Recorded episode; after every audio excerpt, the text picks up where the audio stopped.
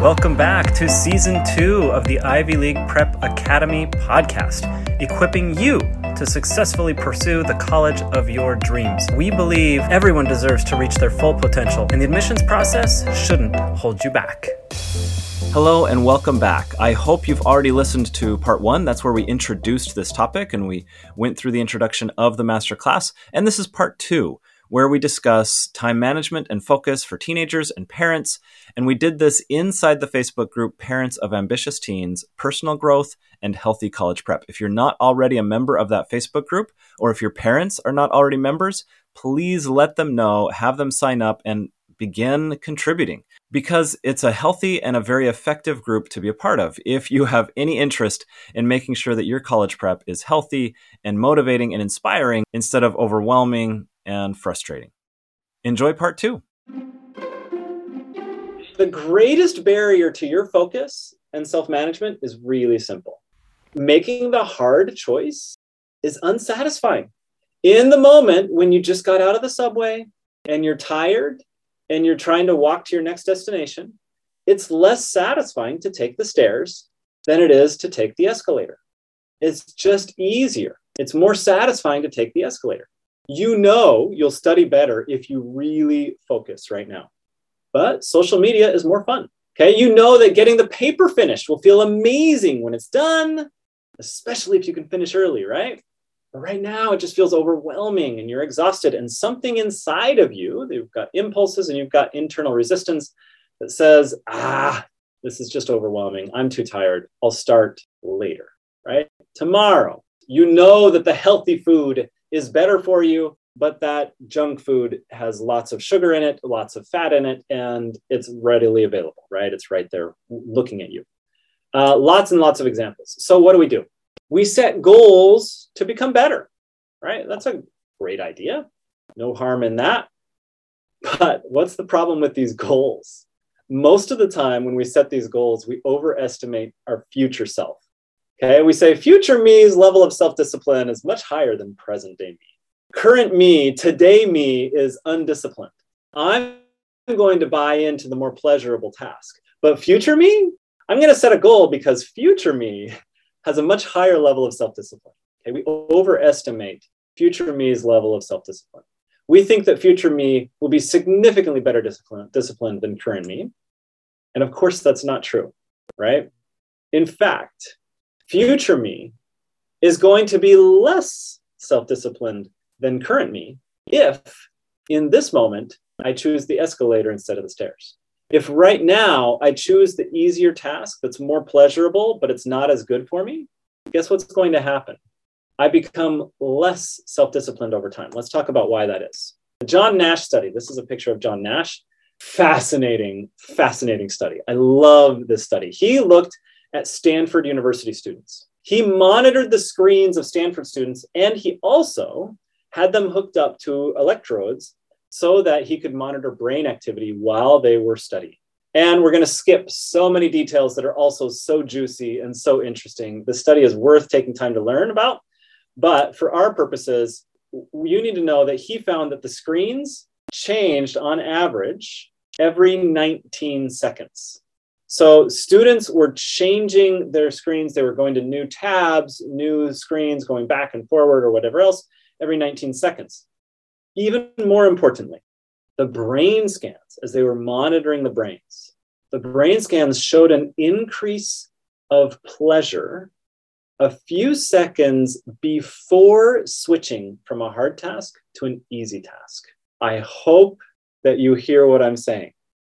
A few seconds before the students switched from a hard task to an easier task, from focused study to Instagram, from focused study to email, from focused study to less focused study, as long as it was from a harder task to an easier task.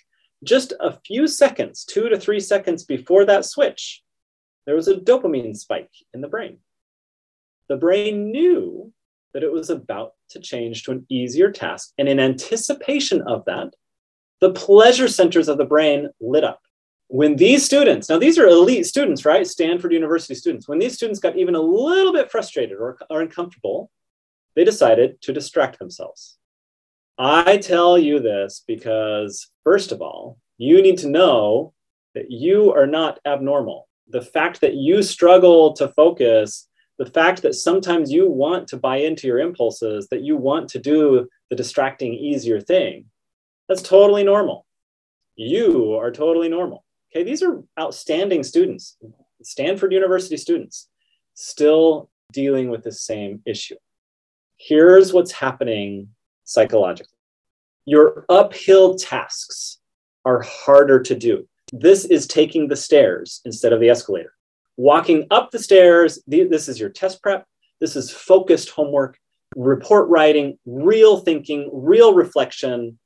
Real uphill tasks are difficult and they take effort and energy. Downhill tasks, on the other hand, are things like social media or whatever, sports, news, entertainment news, whatever, texting friends, any kind of distraction, even checking email. It's an easier task than the uphill task. And so when you switch, when you jump from an uphill task to a downhill task, it feels amazing. But the problem with that is that the results that you want come only after the uphill tasks. When you are able to focus and do your homework and stay disciplined, that builds your confidence, it builds your grades, it builds trust with the adults that matter a lot in your life, right? The kind of adults that can help you get into and succeed in college and in the businesses that you want to create after college and things like that. But the downhill tasks are more enjoyable. They need less energy. It's, it's just easier to take the escalator than it is to take the stairs because jumping off the hard task is really easy. Getting back onto the hard task is hard. In fact, getting back onto the hard task is harder than staying with the hard task for longer. All right. It's harder to jump back to an easy task and then back to a hard task than it is to just stay on the hard task. It is important that you know this. All right. Teenagers who are listening in, and even parents who would like to be better, more efficient, more productive in your lives, it's important that you understand this about your brain. It is easier to stick with the hard task than it is to jump off and go to an easy task and then jump back. Okay. Now, really, really important. We're going to talk about in just a second uh, focused time blocks. You need to know that strategic recovery is not jumping off the hard task into an easy distraction. Recovery, allowing yourself recovery time, is not jumping to an easier task. It's a very different thing. But distracting yourself while you're focused or while you should be focused that's what we're talking about. Now, jumping off the hard task is easy. Getting back onto the um, onto the hard task is hard, but it's even worse than that. Because remember the brains, right? Remember the brain scans that the that the John Nash study uh, looked at. Each time you jump from a harder task to an easier task, it creates a dopamine hit in your body.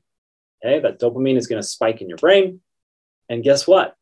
Just like any addictive behavior, it gets harder over time changing or, or distracting yourself from a from a hard activity from an uphill task to a downhill task while you're supposed to be focused leads to a dopamine hit. And that becomes an addictive behavior. And you should know that future me is not going to be more disciplined than than present day me. It's just not going to happen. It's going to be less disciplined. Here's the great success paradox. If you want to have a hard life make the easy choices now. If you want to have an easy life, make hard choices now. You may want to memorize this. If you want to have an, a hard life, go ahead and make the easy choices. If you want to have an easy life, you need to make hard choices. What am I talking about? Exercise, eating the right food, focusing in, on your homework, self discipline, waking up early, getting your, your projects and your tasks done ahead of the deadline so that you have time to to improve on them before the deadline comes or, or to get feedback from your teacher. All of these things are hard choices. And all of them make you stronger, build your confidence, build trust with the people you who, who really matter to you. These things are the things that make your life easier. And at the same time, junk food, sleeping in, distractions, social media, binges on Netflix or YouTube or, or uh, whatever, Disney Plus, all of these things are easy to do now, and they all lead to a harder life. Life gets harder and harder as you make these choices. Life gets easier and easier as you make these choices. So, if you want to have an easy life, make the hard choices today. If you want to have a hard life, make the easy choices today. Here's the problem we already talked about, though, that we've tried to be more self disciplined in the past. We've tried to manage our time and our energy in the past. It just didn't work. So, why are we talking about you know making the hard choices now walking up the stairs instead of the escalator?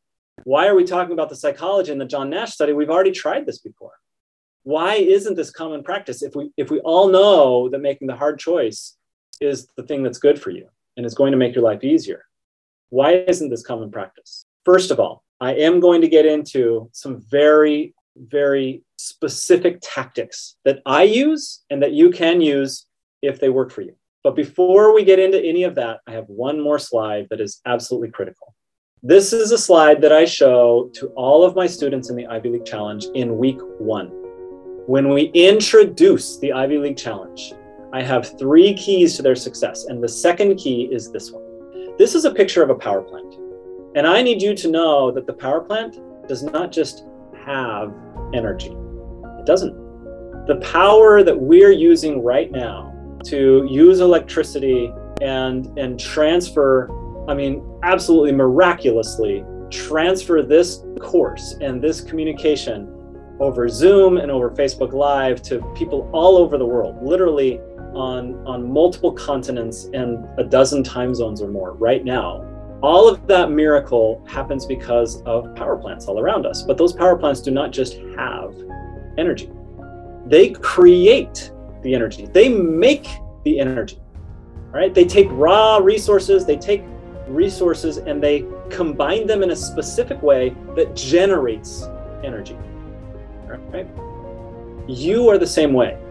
You do not just have energy. You generate your energy. You don't just have a good day. You don't just have success. You don't just have self discipline or have the will to implement these tactics.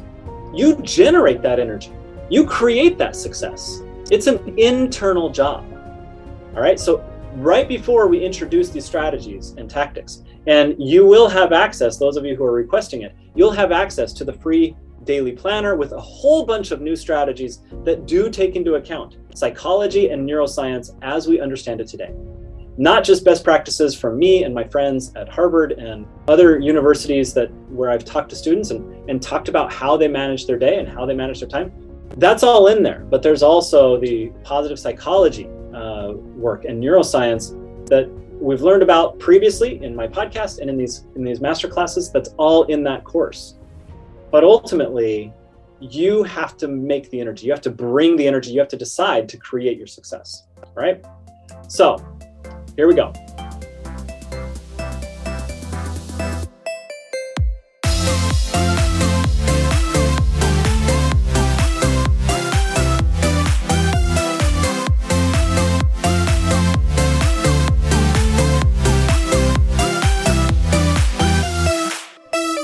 Music for this episode came from We Are Here by Declare P.